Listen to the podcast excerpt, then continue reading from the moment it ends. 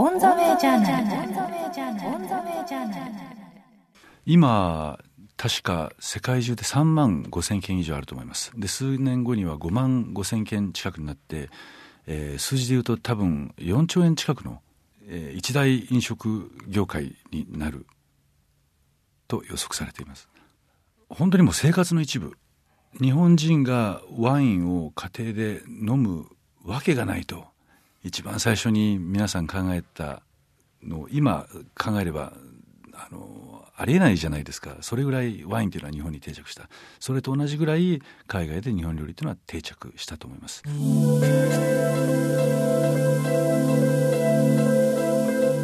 海外での日本料理和食の状況についてこう語るのは辻調理師専門学校校長の辻良樹さんです。オンザウェイジャーナル今朝は海外での日本料理和食を取り巻く状況についてそして日本料理和食の今とこれからについて辻良樹さんに伺ってまいります。ご案内は小賀良子です。辻良樹。1964年大阪生まれ。12歳で都営。アメリカで文学士号を取得。1993年に父、辻静雄の後を継ぎ、辻調理師専門学校校長、辻町グループ代表に就任。海外への日本料理、和食の発信も積極的に行っている。著書多数。最新刊は、新潮新書館、和食の知られざる世界。海外の日本料理、和食事情に精通している辻さんですが、辻さんが捉える世界の料理の潮流、世界の中での日本食、和食について。今まではあのフランス料理が中心にフランスをこうその核として世界中に広がってたという形が、まあ、流行りというかそういう流れが一番多かったんですね。それはやっぱりフランス料理が持っているその形式地化された発信それが国のあの方針であったりとかそのフランス料理そのものが持っている形式地化された力。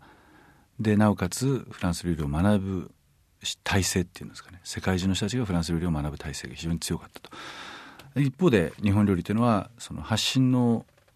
きっかけがちょっと違うと思うんですね。経済が非常に戦後発展していってえー、世界中に日本法人が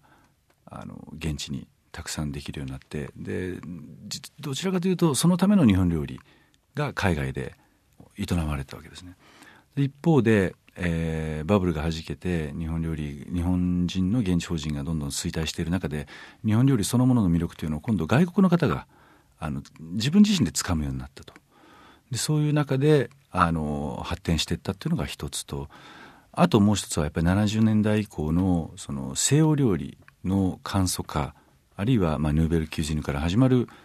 えー、フランス料理の簡素化で技術でこうどんどんどんどん軽くしていこうという中で軽くしていけば軽くしていくほどもうゼロになっちゃうっていう味覚が要するに新しい技術をフランス料理に持っていかないとそれがもう新しいフランス料理潮流が生まれないんじゃないかという中で一番力となったのが日本料理の技術だと思うんですね。でそういう中で日本料理の技術をすごく見直されてプロの人たちが作る人たちがでできたのが新しい料理の潮流でもあると。それだけまあ日本料理の持っている力がすごかったんだなと。いう影響があるのが一つですね。現在世界中で人気となっている日本料理和食の特徴。そしてそのことについての辻さんの思いは？彼らは自分で日本料理を咀嚼して彼らが思う日本料理を作って受け入れてると思うんですね。なかなか本物を発信するという意味ではそういった材料が揃ってない技術も揃ってないですし一番こう顕著に見えるのは彼らの解釈している日本料理が広がってるっていうことだと思います。でそれはまあ致し方ないことで各国においても材料素材の違い技術者の違いあの全てありますし彼らの味覚の違いもありますしあの各国であの彼らが持っている日本料理観っていうものが広がっているんじゃないかっていうのが一番やっぱり目立ちますね。ヘルシー感覚で作る彼らが解釈する。例えばカリフォルニア料理なんて一番いい例だと思うんですけども70年代後半80年代ぐらいですか？出来上がってあれも完全にやっぱ和食ですし彼らが見る和食。一概にその日本料理がこれが和食じゃないこれが和食だというそういう議論の場じゃないんですね。彼らは彼らなりのものを作ってる。例えばメキシコ行ったらチリを入れた一品だってできるし。ただし日本人がこれは和食じゃない和食だと言ってはいけないというもののあのそれだけの情報。日本料理とは本当はこういうものなんだよという情報があまりにもあの発信してこなかったがゆえに和食が変形してしてしまったということも言えるかもしれないですね。こういう教え方をしてこういう本物の味を見せたらこの料理もこういうふうに変わるのになって一品一品食べて常に感じますねただ本物をそのまま伝えてもあのそれは押し付けがましいだけであって彼らは美味しいと言わないと思うんですねやっぱり世界各国の料理っていうのはこうアクアエテイスっていうかこう学びながら味覚を育んでいくものなので少しずつ啓蒙していくことも必要ですしやはり最後は教育になると思うんですね。技術の教育本物を見せる伝える、えー、彼の味覚を迎合しすぎないようにしすぎずにどうやって本物の味を見せていくか。ただそれを商品化するのは彼の仕事なんで彼の世界ですからその国境を越えたその技術のその変換というんですかそれは非常に難しいことだと思いますねただあの野球と同じで一率3割がいいと言いますけどもあのそういうまがいものじゃないですけども間違った日本料理を食べててやっぱり何品かはあこれだってジャパンじゃないかと思う時ってまあ50品に1品は出てくるんですよね。逆に彼らから学んで日本料理を日本の中で進化していくっていうアイデアはいくらでもあると思いますね。国内において進化する何も海外の技術とか、えー、感性を全く取らずに日本の国内だけで日本料理を進化するっていうルートは必ず守っていくべきだと思うんです。でそれとは別に発信するしていく、えー、海外で進化していく日本料理はそれとは全く別で、えー、持っておくと2つの多分カテゴリーがあるんじゃないかっていう気がします。今のお話の最後にあった2つのカテゴリー日本国内で日本料理、和食を守り、進化させるルートを守る。一方で、海外で進化していく日本料理も持っておく。そのうち、日本国内で日本料理、和食を守っていくためには。いやこれはもうコツコツと今、日本国内で全国各地で行われている小さい行事を継続していくことが、やっぱり継続が一番大きな力となると思いますね。でしかもそれを教育としては生まれた時はまだしも小学生、えー、幼稚園小学中学高校とそして社会人とやっぱりカテゴリーに分けて日本食がいかどういうものなのかっていうのをやっぱり教えていく作業が必要になってくると思いますね。でそこにやっぱり、えー、食育があり給食の教育がありそして食べ手としての教育。作り手はまあ職人を育てるという別の全く課題なんですけれども、えー、社会人としてその美食を味わう美食する文化ということもやっぱり啓蒙して育んでいかなきゃいけないと。ありとあらゆる部分で年齢層によってやっぱり違うと思いますね。辻さんの最新刊新潮新書館和食の知られざる世界について。ソフトパワー日本が持っているソフトパワーもう世界に類を見ないぐらいダントツのその技術力を持っているそのソフトパワー日本が持っているソフトパワーの中での日本食和食世界に発信するソフトパワーの一つの武器として食文化を発信する時にやはりアニメとかファッションとか、えー、その他のサブカル的なものとは一つ一味違うんじゃないかなっていう気持ちがすごく強くてあの食文化の場合はもっとこう総合的な大きな軍艦のようなでそれをちゃんと解釈して分解して発信力を明確にしないとただ和食ってソフトパワーとして通用するでしょう。じゃあ日本料理をも世界に発信しようと言ってもなかなかうまくいかないっていう懸念があったので、えー、多分それがそもそものきっかけだと思います。もう一度日本人が日本料理を理解して日本の過去と現在と未来を理解しようということで。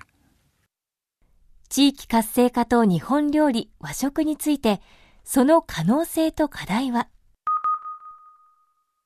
あの農業と水産業を考える上では日本全国各地に名店がもっとなければならないはずなんですね。やはり都市中心型で名店がやっぱり生まれるっていうのはそれだけのやっぱり条件が整ってるそれだけの経済状況が発達していてそこに人口があるとでこれを変えていくためには変えるというよりもやはり全国にあの立派な風土があり、まあ、逆に言うとそれだけ原価が低いわけじゃないですか。ですからもっともっとその経済がこれから発展していって地方が発展していかないと食文化っていうのは発展していかないんじゃないかなという意味でただ単にレストラン業としてその都市中心部にこう名店が集まるだけじゃなくてやはり経済が発達することによって全国各地が発達してそこにいい料理人が生まれてそこに食べに行くっていうのが本来の食文化の発展と言えるんじゃないかなというふうに思ってますね。そうするにはやっぱりいい料理人がそこに戻ってそこの風土を使って料理をするっていうのが本来の料理人の一番の夢なんじゃないかなと思うんですね。料理人を通じてその土地の風土郷土性を彼らの哲学彼らの料理に落とし込んで解釈した料理を表現するっていうのが本来の料理人の一番腕の見せ所であるべきだし料理人っていうのはただ自分がお店を持ってそこで料理を披露するんじゃなくてその郷土性を全てそのお皿を通じて表すっていうのがやっぱり料理にとっての一番のいいあり方なんじゃないかなとこれは僕だけじゃなくてあのフランスの人たちみんなそのように思ってると思います。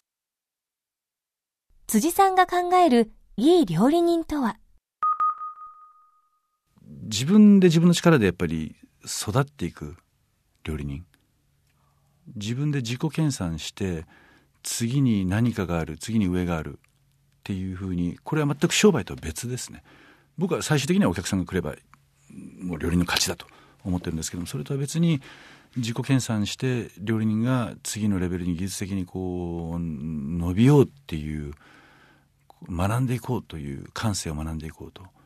いうタイプが僕は最も立派な料理人だと思ってますね。でその人が上手であろうが下手であろうが僕はあまり関係ないんですね。料理以外の勉強してる人？その料理だけ見て料理バカってよくいい意味で言いますけどもそれだけ見てもやっぱり料理っていうのは伸びないと思うんです。やっぱり人間性っていうのはすごく出るんですね。例えば朝から晩まで皆さん白衣寒いあの料理のこう洋服を着てますけれども脱いだ時にどんな生活をしているのかどんな勉強しているのかどんな感性をこう自分で磨こうとしているのか。それによって僕は料理っていうのはすごくそういった人格勉強したもの吸収したものがプロの料理人っていうのは料理に現れてくるもんだと思うんです。料理というのはすごく人の性格を表すじゃないですか。これはもう素人が食べてもすごくわかると思うんですね。でそういう自分のその生活あるいは自分の人生に料理に反映できる人もある意味僕は立派な料理人だと思ってます。辻さんが考える日本料理和食の粋とは？日本料理の定義をあの言わずにこのお答えをするのは非常に難しいんですけれどもそもそも日本料理とは何なのかと同じ答えになってしまうんですけどもその料理人の人生のこう磨かれたものが出てきた時それがよく日本語で言う粋な料理と我々は言うんですけども素材の組み合わせだったりとか味の表現でハッとさせられるようなものだったりとかそれが全て構図だとか組み合わせの順番出し方とか器の選び方とかその料理人っていうのはこの味でいくぞってよっぽど自信がないともうこの味でいかないんですね。でそのこの味でいくぞって言った時の判断力がすごく魅力的な時があるんですね。それが粋だったりとかもちろん色の色彩も粋だったりとか味覚の構図がビシッとこうはまった時これが僕の思う日本料理の粋だなって思う時ですね辻調理師専門学校校長として日本食和食の継承発展に向けての辻さんの役割は？教育に尽きると思います。まあ、我々の場合非常に重視しているのはその教育と実践のつながりが非常に近くなくてはならないと。ただし我々は各料理店のために学生を育ててるのではなくてあのもちろんあくまでも現場でちゃんと通用するようにいろんな教え方いろんな学び方をこう方向を示す教育は実施実践してると思うんですけれどもやはりただ単に現場で通用するためだけの学校だったらもう本当に職業訓練校にしちゃえばいいんですけれどもそうではなくてやはり料理のフレームワーク料理の哲学輪郭をちゃんと理解できるあるいは勉強の仕方を教えるのが我々の役割だと思ってます、ね、ですから職人技術教育というだけではやっぱり限界があると思うんででだからといって精神性だけを教えるわけにはいかないし今の日本の飲食業界のためだけにいるのはやはり規模が小さいと思いますし社会的地位云々料理人の社会的地位云々っていうのはあくまでも結果論であっていかに我々が何を若い子たちに教えて彼らの人生を左右するぐらいの我々責任があるわけですから。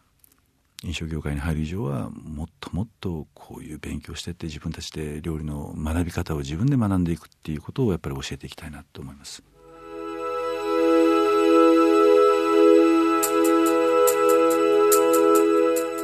日本料理和食における粋を体現できる料理人の教育育成そして国内外での日本食和食の継承発展進化そのことへの強い責務覚悟は辻さんの力強く真摯な眼差しが裏付けますオンザウェイジャーナル今朝は辻調理師専門学校校長辻良樹さんのお話をお届けしてまいりました。